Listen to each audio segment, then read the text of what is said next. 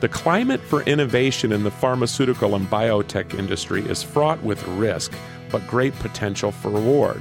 But there is growth in life sciences and biopharmaceutical industry outside of Big Pharma.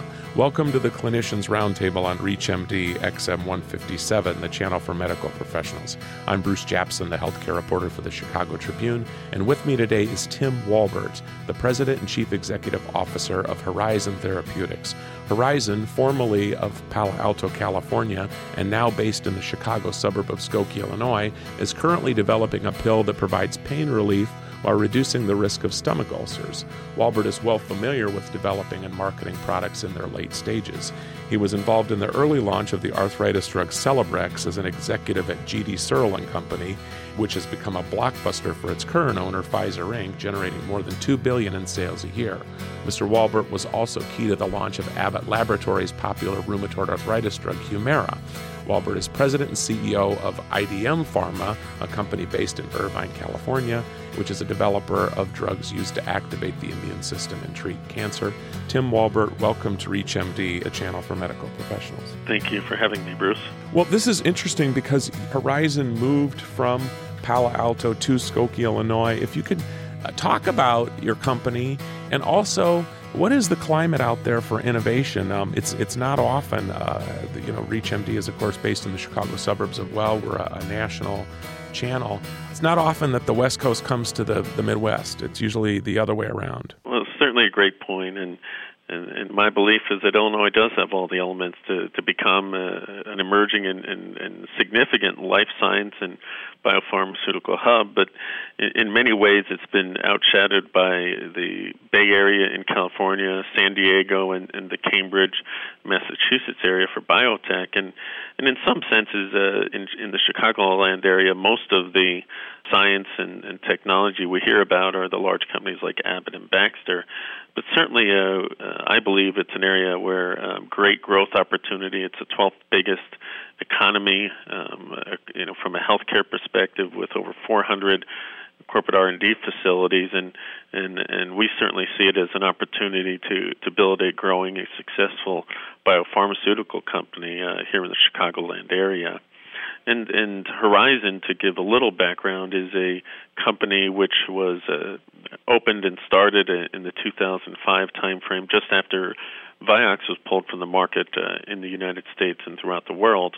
And the withdrawal of Vioxx and, and the issues around the C O X two inhibitors highlighted a, you know, an unmet need that continues today. And that unmet need is that there are a tremendous number of patients, over sixty million with osteoarthritis around the world. These patients need effective pain relief, but up over twenty-five percent of these patients also get G I ulcers. Uh, so Horizon was founded with uh, an initial product called H Z T five oh one, and it is a combination of ibuprofen, the most prescribed worldwide nonsteroidal agent, or N SAID, with a high dose of famotidine, or Pepcid, which is the most potent H two antagonist for prevention of N SAID-induced ulcers. And we see this agent in a combination of one single pill as a great opportunity to benefit patients uh, who, who need N SAIDs on a chronic basis, but are concerned about the associated G I effects. And the real issue patients have in getting the pain relief is from a patient compliance point of view. It's much easier to take one pill than remembering to take multiple pills, uh, possibly at varying times throughout the day. Well, that is an interesting point, and and the interesting thing, of course, is your company moves from California to uh, Chicago increasingly um, politically. I remember when the the bio meeting was in Chicago a few years ago. There's a lot of politicians that are trying to draw companies to certain areas. Does it really matter? Do you have to be on one coast or the other? I mean, is are there, is there enough kind of seed money and tax incentives um, in today's technology that you have to be one place or another to develop good products? Well, you bring up a, a key point, and, and that is uh, the, the, the political aspects and the interests of the states to fund and innovate uh, science and technology. And, and certainly the Bay Area, California, San Diego, the Cambridge, and Boston area have from a, a state government perspective, done a great job of, of creating grants and, and funding uh, to enable uh, small companies and, and the venture capital industry to fund small companies. Uh, Michigan is a state that has, uh, from a Midwest perspective, started a billion-dollar fund to bring companies and innovation to that area. And Chicago is an area that has major science basis. And, and when I look at biotech and the opportunity, it's grounded in having good, solid science. And with the University of Chicago, Northwestern University, and, and many other um, science-based uh, medical institutions, Chicago is a great hub for research, and, and that's where innovation initiates from. It's a matter of being able to attract the investments, uh, both from a state standpoint and from the venture capital industry, and keep the great science uh, that starts in Chicago from going to either coast. Well, if you're just joining us, or even if you're new to our channel, you're listening to the Clinicians Roundtable on ReachMD, X M Channel one fifty-seven, the channel for medical professionals. I'm Bruce Japson, the healthcare reporter with the Chicago Tribune, and joining me today is Tim Walbert. He's the president and chief executive officer of Horizon Therapeutics, which is a smaller than you might uh, imagine biopharmaceutical company. But these companies that are smaller, whether they be biotech, biopharmaceutical, life sciences, are able to work outside of the coast. Um, and we were just talking about, Tim was telling us about, it's a matter of the funding that comes from state governments. And increasingly, um, I'm wondering, does it even really matter when you're doing clinical trials and stuff? How, how does that work? I mean, for our physician listeners out there, usually when you do a trial, you have to run it across the country anyway. Uh, without a doubt, Bruce. Uh, in in our clinical trial, we had uh, between sixty and eighty clinical trial sites throughout the United States, and being headquartered here in the Illinois Science and Technology Park in Skokie, which formerly housed the Searle and then subsequently Pharmacy and Pfizer Research and Development offices, uh, you know, there's a significant level of talent here in the Chicagoland area that uh, rivals uh, the talent that exists on, on either one of the coasts. And and uh, without a doubt, uh, throughout the country and in, in the Midwest and East and West Coast, research is conducted uh, equally uh, well. And are you seeing that in other states? I know that you you travel a lot. I mean, are there other states out there that you're hearing that are, you know, good or bad uh, relative to um, fostering growth in technology and, and biopharmaceutical biotech? Certainly three states come to mind that have been emerging and trying to make a foray into uh, the biotech and, and science and innovation area, and that would be Michigan, uh, Maryland in the uh, Bethesda, D C area, uh, as well as North Carolina. And, and all three states have put together uh, various incentives and, and government, uh, state government-related grants and programs uh, for innovative startup companies in the science and technology space. And it's something that uh, has been done uh, historically very well in in the Cambridge-Boston area and on the West Coast. Um, the state of Illinois has done some, but certainly there's opportunity to, to leverage the strong science, uh, science base here in the Chicagoland area to a much greater extent. And do you think that these, what are these states doing? Are they doing anything specific? Is it, are there tax incentives? Are there other things that could be done? And also, I'm curious as to what, what physicians can do to partake in something like this.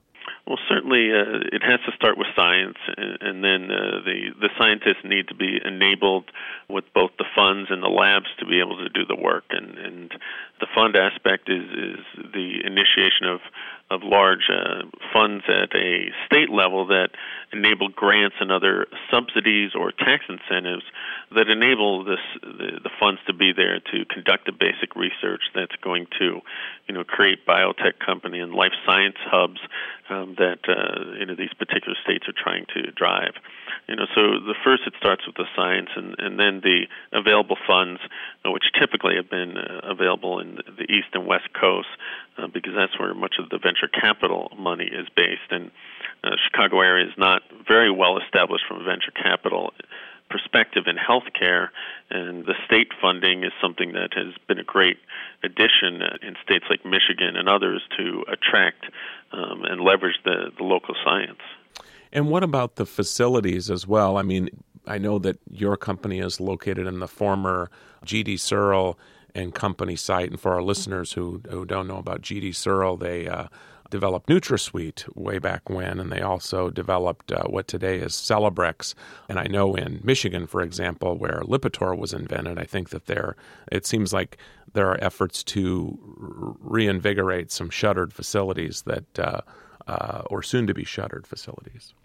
Yes, and our headquarters is at the Illinois Science and Technology Park, which is um, a company by the name of Forest City, bought the, the former Searle Pharmacy, a Pfizer site, and uh, is really created as a hub for innovation, science, and technology. So it's a series of, of wet labs and other laboratory space, as well as just an area to attract uh, many different nanotechnology companies and other uh, innovative startup biotechnology company uh, with a whole spirit of science, technology in a small community, which uh, can enable companies to, to leverage uh, many different basic services and skills uh, among one another, and also uh, foster uh, the innovation and technology. And also with the, the economy and the sort of doldrums more broadly, uh, if we people argue whether we're in a recession or not, certainly times are not great uh, with interest rates on the rise. Is the climate for uh, biotech and biopharmaceutical, is that still uh, hot? I remember, you know, just a couple years ago when the bio meeting was in Chicago, it was incredible. I mean, it was just record attendance year after year. Are you still seeing that? And what do you see in the future? Without a doubt, the, the economy has a, has had an effect on, on all businesses and, and healthcare as well. The the access to to capital has uh, become uh, quite a challenge over the last uh, six months to a year. But uh, the for a private company um, that is able to um, show innovation and achieve significant milestones, the opportunity still exists to attract capital and be able to grow and establish the business. It really comes down to, as, as the capital and financial funds become less available, the quality of the science and the quality of Uh, the development and commercial efforts of small companies becomes more and more an integral part of success. Well, with that, I'd like to thank Tim Walbert, who has been our guest. Uh, he is the President and Chief Executive Officer of Horizon Therapeutics, which is a life sciences biopharmaceutical company that is developing a combination pill to treat both ulcers and pain relief. And you'll be hearing more about this company, and I'm happy that he joined us. I'm Bruce Japson with the Chicago Tribune. I've been your host, and you've been listening to the Clinicians Roundtable on ReachMD X M one fifty-seven. If you have comments or suggestions, please call us at eight eight eight M D X M one fifty-seven. And I'd like to thank you today for listening. This is Doctor Matthew Johnson with Johns Hopkins School of Medicine in Baltimore, Maryland, and you are listening to ReachMD X M one fifty-seven, the channel for medical professionals.